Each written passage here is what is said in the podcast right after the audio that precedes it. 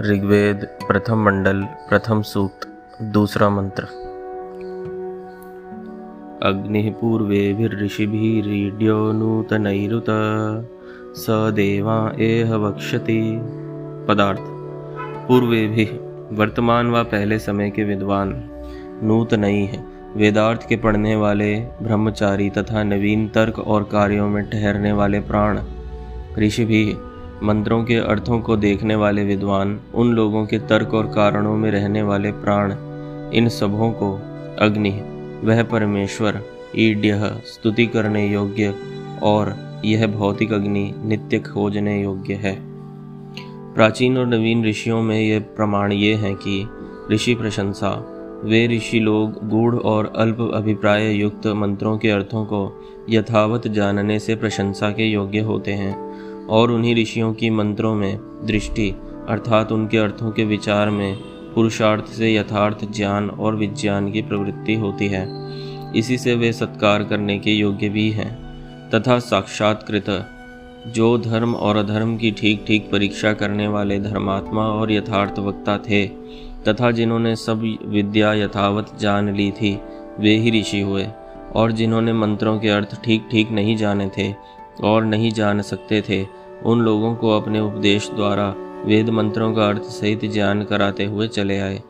इस प्रयोजन के लिए कि जिससे उत्तरोत्तर अर्थात पीढ़ी दर पीढ़ी आगे को भी वेदार्थ का प्रचार उन्नति के साथ बना रहे, तथा जिससे कोई मनुष्य अपने और उक्त ऋषियों के लिखे हुए व्याख्यान सुनने के लिए अपने निर्बुद्धिपन से ग्लानी को प्राप्त हो इस बात के सहाय में उनको सुगमता से वेदार्थ का ज्ञान होने के लिए उन ऋषियों ने निघंटू और निरुक्त इन ग्रंथों का उपदेश किया है, जिससे कि सब मनुष्यों को वेद और वेदांगों का यथार्थ बोध हो जावे।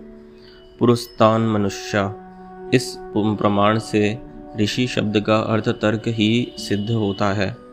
अभिज्ञात, यह न्याय शास्त्र में गौतम मुनि जी ने तर्क का लक्षण कहा है। इससे यही सिद्ध होता है कि जो सिद्धांत के जानने के लिए विचार किया जाता है उसी का नाम तर्क है। प्राणा इन शतपथ के प्रमाणों से ऋषि शब्द से प्राण और देव शब्द करके ऋतुओं का ग्रहण होता है। सह उत वही परमेश्वर यह इस संसार व इस जन्म में देवान अच्छी अच्छी इंद्रियाँ, विद्या आदि गुण भौतिक अग्नि और अच्छे अच्छे भोगने योग्य पदार्थों को आवक्षति प्राप्त करता है। अग्नि पूर्वे, इस मंत्र का अर्थ निरुक्तकार ने जैसा कुछ किया है, सो इस मंत्र के भाष्य में लिख दिया है। भावार्थ। जो मनुष्य सब विद्याओं को पढ़ के, औरों को पढ़ाते हैं, तथा अपने उपदेश से सबका उपकार करने वाले हैं, वह हुए हैं, वे पूर्व शब्द से।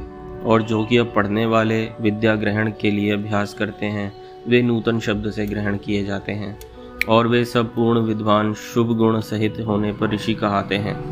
क्योंकि जो मंत्रों के अर्थ को अर्थों को जाने हुए धर्म और विद्या के प्रचार, अपने सत्य उपदेश से सब पर कृपा करने वाले निष्कपट पुरुषार्थी, धर्म के सिद्ध होने के लिए, परमेश्वर की उपासना करने वाले और कार्यों की सिद्धि के लिए भौतिक अग्नि के गुणों को जानकर अपने कामों को सिद्ध करने वाले होते हैं, तथा प्राचीन और नवीन विद्वानों के तत्व जानने के लिए युक्ति प्रमाण से सिद्ध तर्क और कारण व कार्य जगत में रहने वाले जो प्राण हैं, इन सबसे ईश्वर और भौतिक अग्नि का अपने अपने गुणों के साथ खोज करना योग्य है।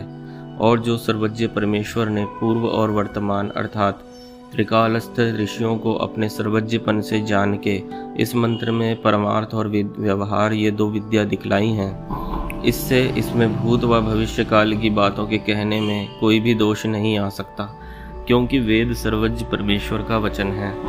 वह परमेश्वर उत्तम गुणों को तथा भौतिक अग्नि व्यवहार कार्यों में संयुक्त किया हुआ उत्तम उत्तम भोग के पदार्थों का देने वाला होता है। पुराने की अपेक्षा एक पदार्थ से दूसरे नवीन और नवीन की अपेक्षा पहला पुराना होता है। देखो, यही अंत अर्थ इस मंत्र का निरुक्तकार ने भी किया है कि प्राकृत जन अर्थात अज्ञानी लोगों ने जो प्रसिद्ध भौतिक अग्नि पाक बनाने आदि कार्यों में लिया है, वह इस मंत्र में नहीं लेना। किंतु सबका प्रकाश करने हारा परमेश्वर और सब विद्याओं का हेतु जिसका नाम विद्युत है, वही भौतिक अग्नि यहाँ अग्नि शब्द से लिया है। इस मंत्र में ये कहा गया है कि मुख्य रूप से जो पहले ऋषि होकर आए हैं, ऋषि उन मनुष्यों को कहा गया जिन लोगों ने वेद का स्वाध्याय किया, वेद का अध्ययन किया और योग के द्वारा ईश्वर से जब वे कनेक्ट हुए तो उन अर्थों, उन वेद मंत्रों के अर्थों का उनके चित्त में प्रकाश हुआ। जो वो सत्य सत्य बोध हुआ, उनको हुआ। उन अर्थों को उन्होंने अन्य लोग, जिनको, जिनकी वैसी आध्यात्मिक प्रगति प्रगति नहीं थी, उन तक, उन उन वाणियों को वाणियों को, उस ज्ञान को पहुँचाया। तो ऐसे जो परोपकारी मनुष्य हुए, उन्हें पूर्व ऋषि कहा और जो अभी अध्ययन कर रहे हैं या जिनके चित्त में प्रकाश हो रहा है, वे नवीन ऋषि हैं। या जैसे जो भी लोग इस ज्ञान को किसी भी माध्यम से प्राप्त कर रहे हैं, वे सभी हो सकता है आने वाले समय में नवीन ऋषि हों। तो ऋषि किसी व्यक्ति को हम तब कह सकते हैं जब वह ज्ञान प्राप्त करने के बाद एक लोक उपकार की भावना से उस ज्ञान का प्रचार प्रसार करता है। और जो अपने ज्ञान अपने लिए उपयोग करता है, वह विद्वान कहा जा सकता है, परंतु ऋषि नहीं कहा जा सकता। तो इन ऋषियों को ज्ञान देने वाले परमेश्वर की स्तुति इस मंत्र में है कि जिसने अपने अपनी शक्ति, अपने ज्ञान से जो इनकी बुद्धियों को प्रकाशित करता है, वह परमात्मा हमारा उपासनीय है। दूसरे अर्थ में, जैसा कि हमने पिछले मंत्र में चर्चा की, अग्नि जो है, वह भौतिक पदार्थ भी है, जो सूक्ष्म अग्नि, जो विद्युत रूप में रहती है, जो करंट की तरह संपूर्ण जगत में विद्यमान है। जैसे आपके शरीर में आप कोई भी विचार करते हैं, कोई भी रिएक्शन करते हैं, आप अपनी मर्ज़ी से अपना हाथ पाँव हिला पा रहे हैं, आपके भीतर एक ज्ञान है, वह कोई भौतिक आग नहीं है। जैसे आप भोजनशाला में देखते हैं, आग की लपटें उठती हैं, वो उतना स्थूल रूप नहीं है, बल्कि वो उसका बहुत ही सूक्ष्म स्वरूप है। आपके मोबाइल की बैटरी वह भी उसमें जो करंट है वो भी अग्नि का स्वरूप है, परंतु वह बहुत सूक्ष्म है। तो उस अग्नि का भी इसमें ग्रहण किया गया है कि वह अग्नि इन प्राणों पर को कंट्रोल करता है। यदि आपको ज्ञान ना हो तो आप अपने जीवन में किसी भी घटना को अंजाम नहीं दे सकते। आप कोई इच्छा करते हैं कि मैं ये खाऊं, उसके बाद आप अपना हाथ बढ़ाते हैं। तो ये जो इच्छा है, जो ये ज्ञान है कि ये पदार्थ है, ये मुझे खाना है, ये सब अग्नि का सूक्ष्म स्वरूप है। तो इस ज्ञान के माध्यम से हम अपने जीवन में कर्मों का संपादन करते हैं। तो इस अग्नि को हम समझें और इस अग्नि से हम नाना प्रकार के उपयोग लें। और जो मुख्य अर्थ इस मंत्र का जो हमें समझ में आता है, वो यही है कि नवीन और पुराने ऋषियों को जो प्रेरित करने वाला परमेश्वर है वही परमेश्वर जो हर काल में एक रहता है, जो सम रहता है, वह बदलता नहीं है, जिसका ज्ञान अखंड स्वरूप में रहता है। समय हो, काल हो, पात्र हो, ये बदलते रहेंगे, लेकिन परमेश्वर का जो ज्ञान है, जो वेद का ज्ञान है, वो कभी नहीं बदलता है। वह खंडित रहता है, वह इतना खंडित रहता है कि संसार आता है, संसार चला जाता है।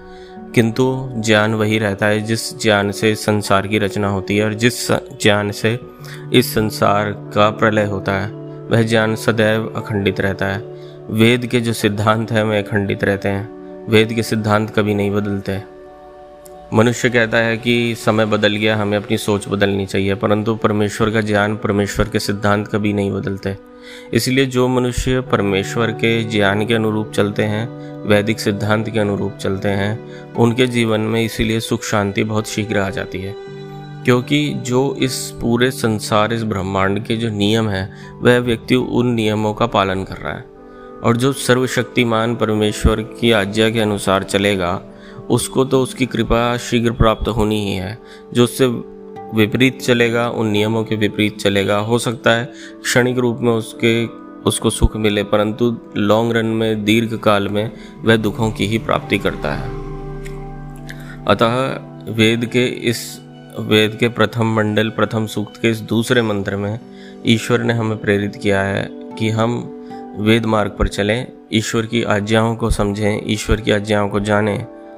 और उसके अनुसार अपने जीवन को सुखी बनाएँ। ओ